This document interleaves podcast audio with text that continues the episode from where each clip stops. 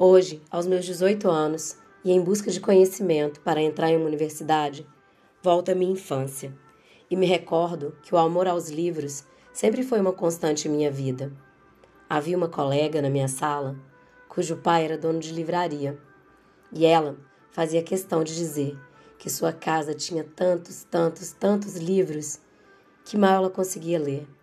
Então, eu, uma amante da leitura, corri atrás dessa colega mas ela sempre dava uma forma de burlar o empréstimo. Mesmo assim, ela voltava, falava dos livros e eu ia novamente em busca desses empréstimos. Até que um dia, numa tortura maior, de uma forma perversa que toda criança tem, ela disse que acabava de chegar à sua casa, As Reinações de Narizinho, mas que já tinha lido e que podia me emprestar. Desde então, comecei a ir todos os dias à casa dessa colega.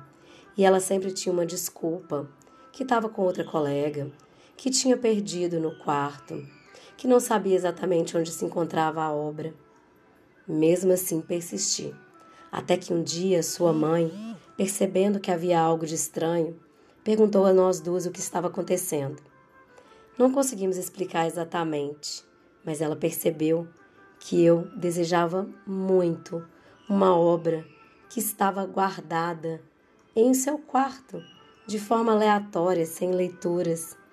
Então, essa mãe não só fez com que essa colega buscasse o livro e me emprestasse, mas também me disse que poderia ficar com a obra por quanto tempo eu desejasse. Saí aquele dia da casa dessa colega como se fosse o melhor dia da minha vida. Normalmente saltitava pela rua, mas o medo de perder aquele livro me fez agarrá-lo contra o peito e chegar em casa, em vez de ler, eu escondi, só para ter a felicidade de possuir uma obra que eu tanto sonhava.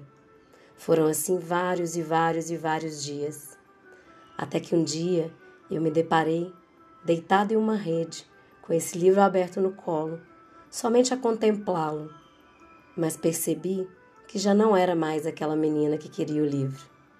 Era uma mulher, com todos os seus desejos diante de si.